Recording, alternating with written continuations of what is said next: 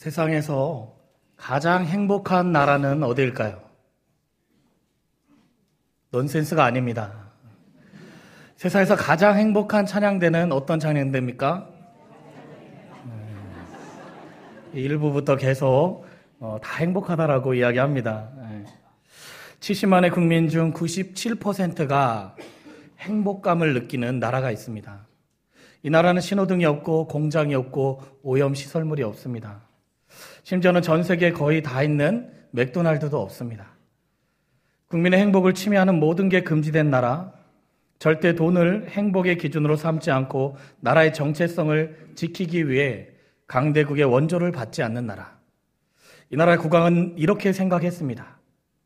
경제적 풍요함을 추구하다 보면 가족과의 시간이 희생되고 자연과 접하는 기회가 줄어들어 결국 건강을 해치게 된다라고 생각했습니다.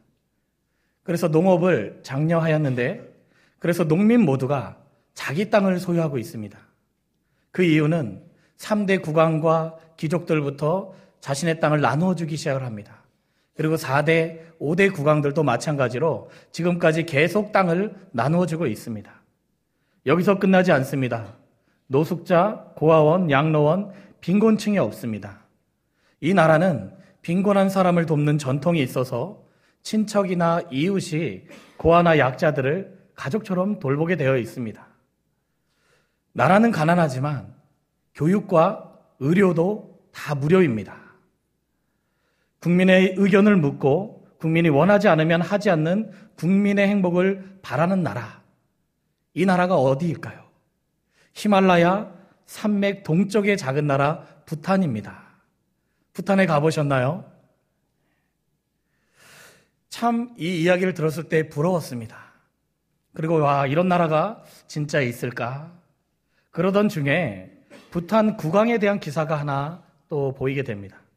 함께 한번 보실까요? 오래전부터 부탄 국왕은 도보로 국민들을 만나러 다닙니다. 전용 헬기가 있음에도 불구하고 히말라야 산 중턱에 있는 국민을 만나도록 걸어다니면서 그들을 찾아다닙니다. 12대 소녀였던 사람이 20세의 주부가 된 사진을 또 보았고, 산족 주민들과 함께 찍은 사진도 지금 본 겁니다. 국왕의 겸손한 발걸음에 많은 사람들이 행복해합니다. 국왕 페이스북에 가시면은 행복한 얼굴들을 참 많이 볼 수 있습니다.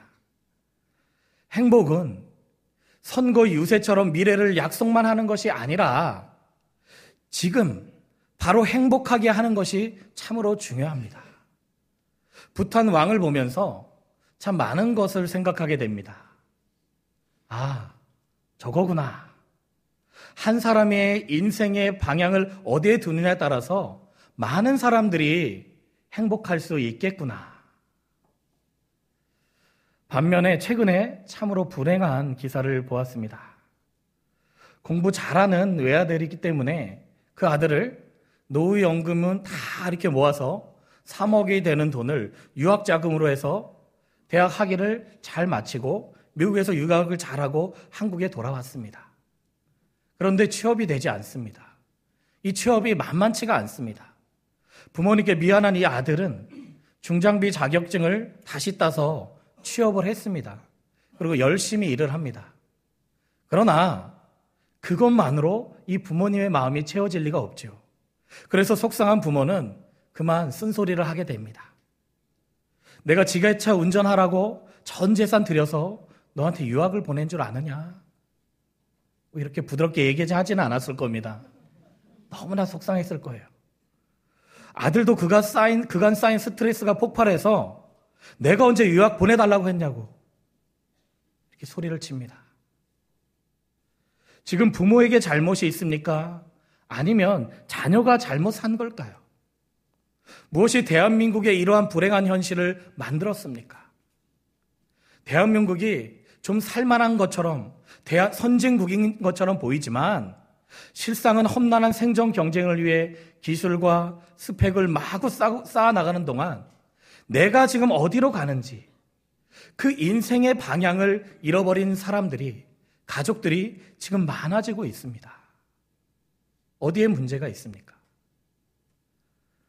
프랑스의 작가인 생텍쥐 베리는 만약 여러분이 배를 짓고자 한다면 더 많은 나무를 얻고 일을 나누고 지시하는 데 많은 힘을 쓰지 말고 다만 사람들에게 광대하고 끝없는 바다에 대한 갈망을 가르치라라고 말한 적이 있습니다.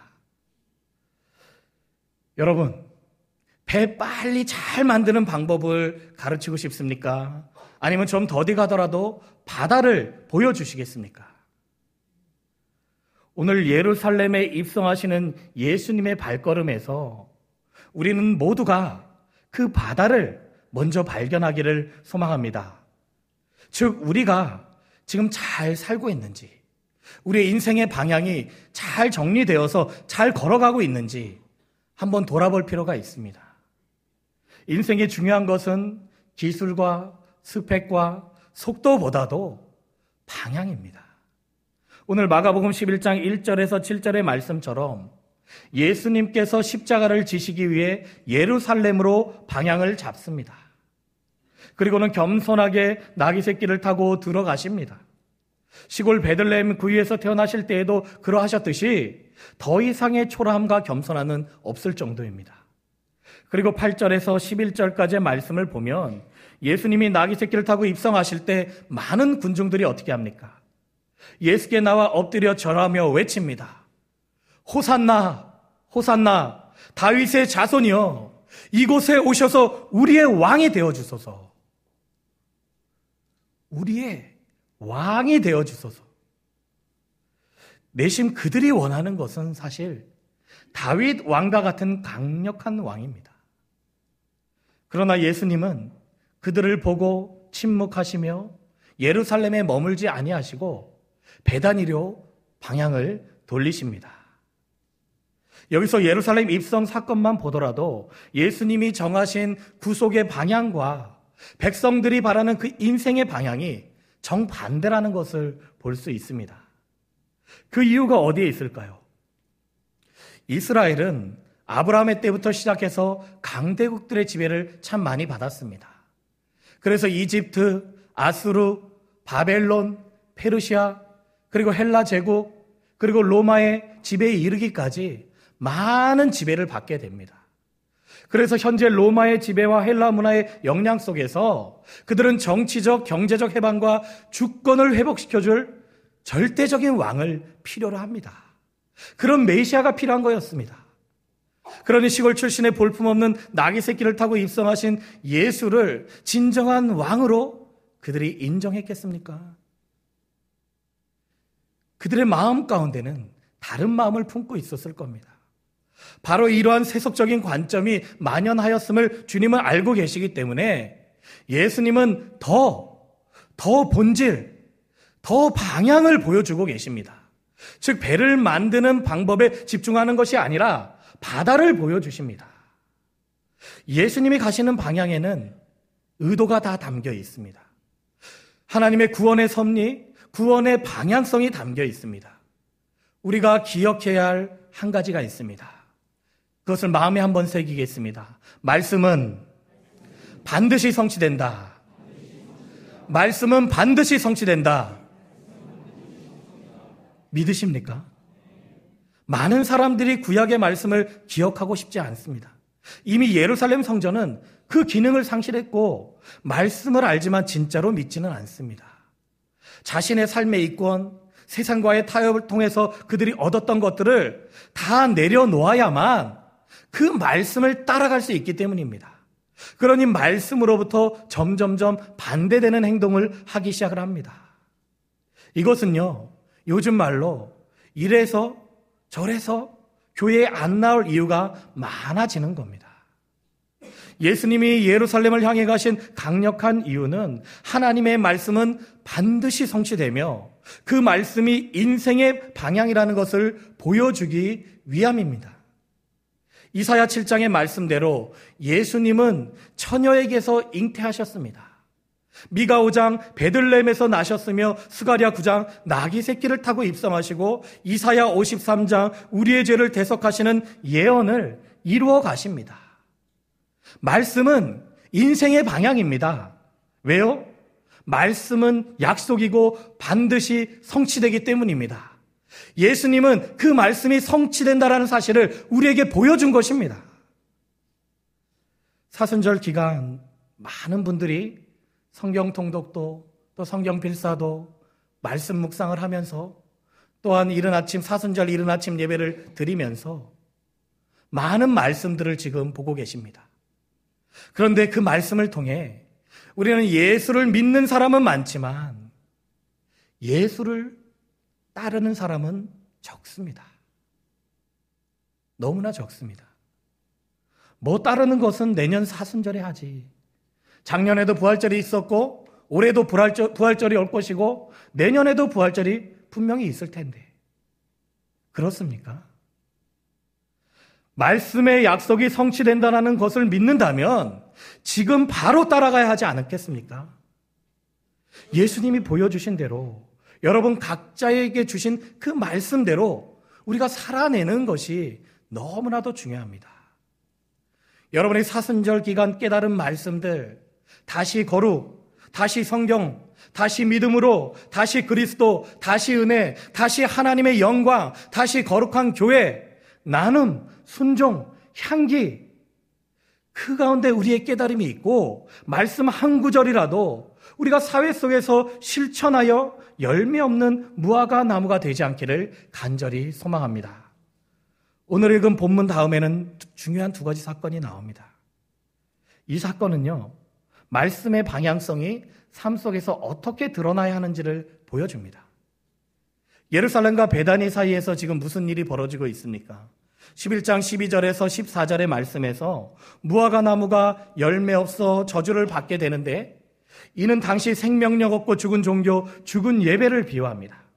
그리고 15절에서 19절의 성전 정화 사건을 통해서는 하나님 없는 예배의 장소는 무익하다라는 것을 보여주고 있습니다.